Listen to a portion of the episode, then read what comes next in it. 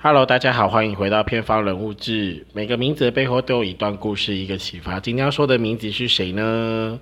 我是泰囧，目标是成为开心的创作者。大家好久不见，那终于要正式的进入人物剧的阶段了。然后很开心，就是呃，虽然在跟夜谈同步进行的过程当中，但还是有看到就是数据有一步步的在成长，真的很感谢大家。那也很感谢所有因为呃在投入人物志的朋友们，呃，自从前面听完了以后，给了我一些很明确的方向，然后也给了我一些很实质上的建议，再次的感谢你们。所以今天呢，就事不宜迟，就会进入的 book 的主角介绍。首先就是关于的 book，它其实正如我前面所说到的嘛，它其实就是主要是以校园有关。那直接呃不藏私，我就直接告诉大家，目前在这故事当中的两个主角。那这个故事呢，主要也是呃设计是一男一女，对，然后主要在角色刻画上面，其实我蛮明确的，就是。呃，不知道这是我我自己的灵感爆发还是怎样。就当初在想故事的，呃，比如说角色的一个构造的时候，我觉得在想男主角的时候，我几乎很多都是合适元素。比方说，这主男主角他可能呃，他的个性，还有他在这个故事当中，他可能会身上所充满的元素，就指他的人设的部分，我全部都是用合适诶，就是。好，我先讲好了。这个故事呢，呃，《少年与少女》的那本书副标题叫做《被写作祝福的诅咒》。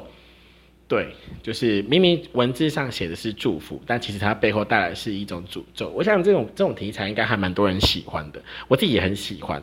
那主要讲一下。就是男主角是一个无口属性的男主角，诶，他们目前还没有名字，因为我觉得名字还没还没取好。但我目前是先把角色给刻画出来。首先讲一下男主角，男主角是一个无口属性的男孩，然后。个性很猫，然后星座是水瓶座。我发现，因为我最近可能很长一段时间都在看，就是星座的那个，比如说个性分析或者是干嘛。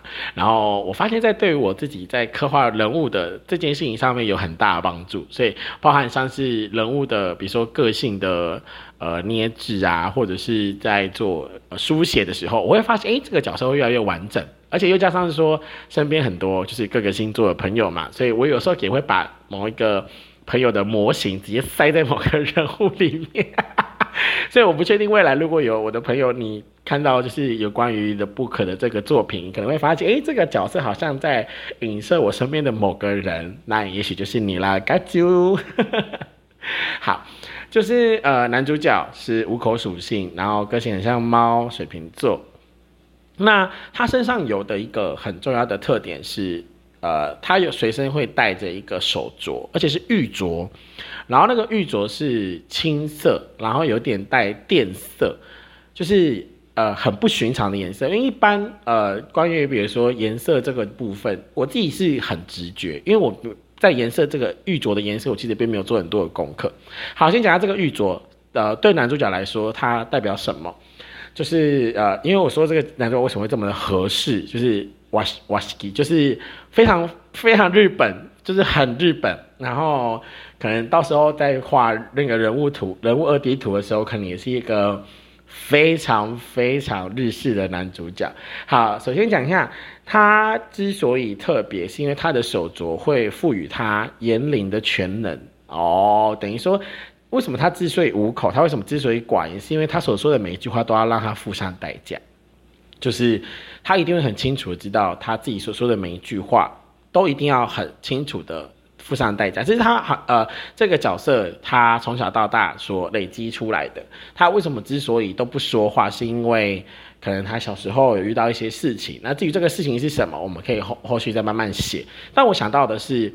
它的五口属性的原因是来自于它的这个就是家传的手镯，那这个手镯就是赋予它，一是赋予他言灵的全能。那言灵大家也都知道嘛，就是那个什么咒术回在里面狗卷那个 狗卷学长，就是讲出来的话是带有力量的，而且讲到全能一基本上就是类似呃超能力啊，或者是他说的话是有带于某种决定性的。对，所以男主角是一个很少画，但是因为是水瓶座的个性，所以基本上他可能在话语表现上面又有点异于常人，思想也会异于常人。好，再来，这男主角还有另另外一个比较特别的部分，就是他的外形。我目前捏的时候，他的外形其实会相对的比较瘦小一点，就是比较偏弱小的那一种。对，是属于文静型的，然后大概是这样，所以大家可以大家可以去稍微想象一下这这个作品的男主角。我当时在捏的时候啊，我后来发现，因为我为了要把就是两个主角的最主要的元素放进去的时候，我发现我之前写的那些人设，那二十几个角色里面没有任何一个人可以胜任这个角色，所以后来我又发现惨了，我又捏出一个新新，我又生出了一个小孩。所以之所以这样，为什么我会说他没有名字，是因为。他完全是一个全新的孩子，所以我慢慢在捏他的过程当中，我就有了感情，然后我就觉得，哎，这个孩子希望他之后可以好好发展。OK，好，先讲完男主角一部分，再讲一下女主角。女主角呢，她是呃，因为毕竟有一个是很日式风格，那这样当然另外一个另外一个角色，我希望他是比较偏偏呃。很也不要到说很西洋啦，但是我得说是这个这个孩子身上比较他他会有两种比较大的关卡，因为毕竟我的副标题是被写作祝福的诅咒，所以他的他所背负的东西显得相对会比较多。其实真正的主角是女生，对，而男主只是也许他我想要写这个故事是想要以男主的视角。然后去写这个故事，所以一方面会带出男主角的可能，比如说他个人的成长，但是一方面他主要又会去呈现说女主角在她的人生历练当中，她的人生经历当中所，呃，所带出来的一些议题。所以其实呃，我我偏向这部作品其实是以女主角为主轴，但是是以男主角的视角去写这整个故事。好，大家我不知道有没有那个感觉？OK，So anyway，反正女主角呢，她身上的那个诅咒是来自于什么？是来自于呃那本书嘛？对，那那本书呢？呃，我目前还在还在架设。对，就是女主角跟这本书究竟是怎么样有关系的？毕竟男主角很确定是因为呃祖传的玉镯使他有那个全能，然后也许呃可能他年纪轻轻就有那个资质，或者是等等。OK。这个我们可以之后再讨论，但目前是确定是这个东西。好，女主角呢？女主角的个性这很重要。女主角是天秤座，天秤座，所以她有一个很重要的特点是，她很热心、很活泼。再她有一个类似呃，我不确定这叫萌点还是什么，她有个人生的议题叫做惯性付出。对，就是我在写这个女主角的时候，我发现就是我我有一个很重要的点，对。那对于一个不怎么爱说话的男主角，就是会我一定会配一个就是很啰嗦的女主角。她可能因为很想要照顾男主角，是刚好发现说你怎么都不讲话，就你平常话好少，或者是几乎都只有点头，或者是发出嗯。就是女主角是一个天秤座，然后是一个非常热心的孩子。那她的热心又是那种带有顾虑的关心的热心。所以她并不像是其他火象星座，不像呃母羊，也不像狮子的那一种关心是会有引导、领导式的。她的那个为什么我会把它放在天秤座？原因也是因为她是先有思考才会有行动。那她的思考是来自于什么？是来自于那个呃那本书。好，先讲那本书，就写叫做《辉夜的谏言》，就是辉夜的谏言。辉夜的谏言是什么呢？大家也都知道，主曲公主辉夜姬嘛，并不是那个想让人告白的辉夜。姬，对，刚咬到舌头好痛。是《竹取物语》的辉夜姬公主，主曲公主。所以，呃，我为什么会想要写这故事，主要也是因为，呃，毕竟是要写到有关于诅咒这个部分。那如果知道主曲公主故事的朋友们，大概就知道竹取公主她的呃，并不是喜剧收尾，它是一个开放式结局。那有些人说是喜剧，有些人说是悲剧。很多很多种解释，所以我会想要用主曲公主的谏言，是主要是放在女主角身上。但是呢，女主角身身上又有另外一个，呃，我其实是在做犹豫，因为一一来是想要写那个主曲公主，那二来是我本来想要把它套用是一个，比如说他是转学生，或者他也是来自于另外一个，呃，也是出发点是从日本的一个。文化当中出来的孩子。但后来想想，诶，其实，在呃写的时候，我目前是有两个候选，一个是主曲公主，然后另外一个是呃来自于希腊神话，来自于希腊神话，朋友们就是那个后来被大被被呃希拉诅咒成那个大熊星座的那个少女。对，因为我在找诅咒的时候，我主要是想到说，呃，关于在这个女主身上，她必须要背负某些东西。那至于这个背负，是因为她可能呃童年所遭遇到某些事，导致她有了就是所谓的惯性付出，或者是那种呃她在性格上面或是个性上面其实是缺陷、缺憾的一个部分。那为什么会配上这个男主角？主要可能是因为男主角的那个全能的部分。男主角为什么愿意开口说话？为为什么愿意去好好的正视面对，不要去都沉默不语？主要是来自于他可能观察到这个女主身上她所背负的东西，然后还有关于那个诅咒。为什么很多人说是祝福，可是为什么女主角就一直觉得她挣脱不了那一个诅咒？等等等等。所以后来我自己在。写这篇故事的脉络，其实我没有想要写的很沉重。其实我写章节的时候，章节写的很欢乐，诶，就是，呃，我在写章节的时候，我主要其实想要写两第两季，那一季一共是十话，那主要也会有一些副角色。穿插进来，但目前男一跟女一已经捏好了，那主要就是这两个角色，水瓶座跟天秤座的组合很妙吧？也许有些人就是有在呃呃涉猎星座的朋友，可能已经开始去网络上 Google 说水瓶跟天平合不合？当然会合啊，必须在这个这个故事里面得合，但是会有一些火花，也会有一些呃我期待的就是碰撞性出现。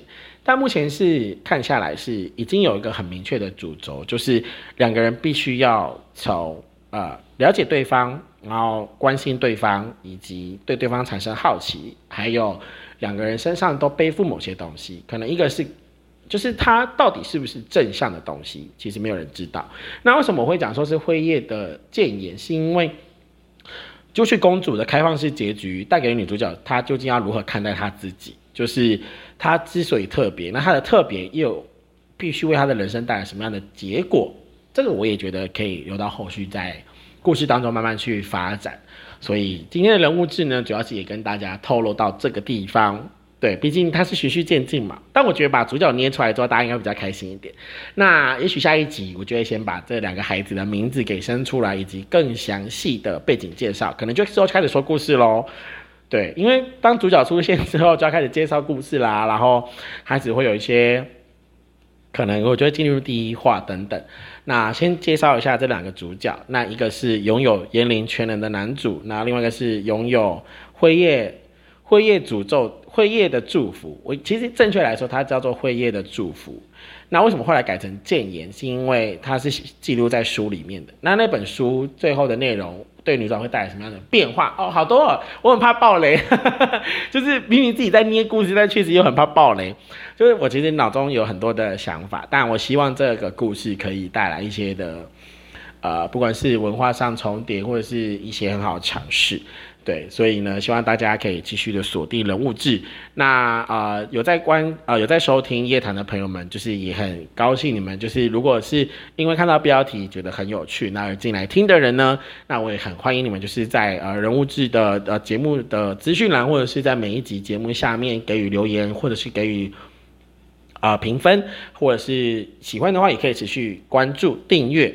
对。我是太久，那希望下一期的人物志，我们可以很快的进入这次的故事。我已经非常的期待，而且我也不断在做功课，就是在呃一开始书写这两个角色的呃刻画的时候，开始去做一些功课。比方说，像我刚刚说的啊，严玲，然后在这个故事当中所占的比重，还有男主角的呃生长过程啊、背景啊、家庭啊，那女主角遭遇的童年创伤是什么啊？等等等等，那可能也会去想要多做一些功课，比如说。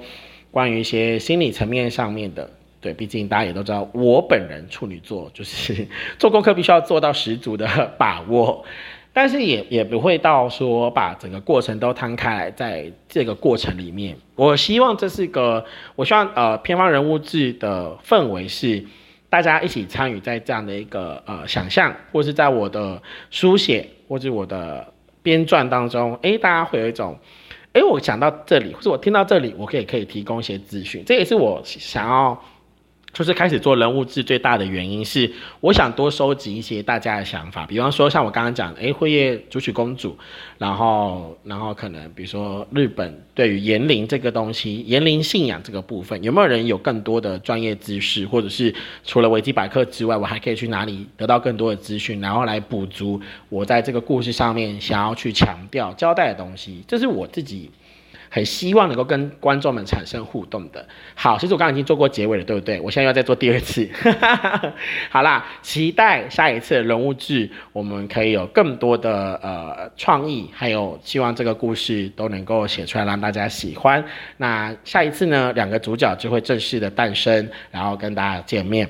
所以我们就下一集人物再见喽，大家拜拜。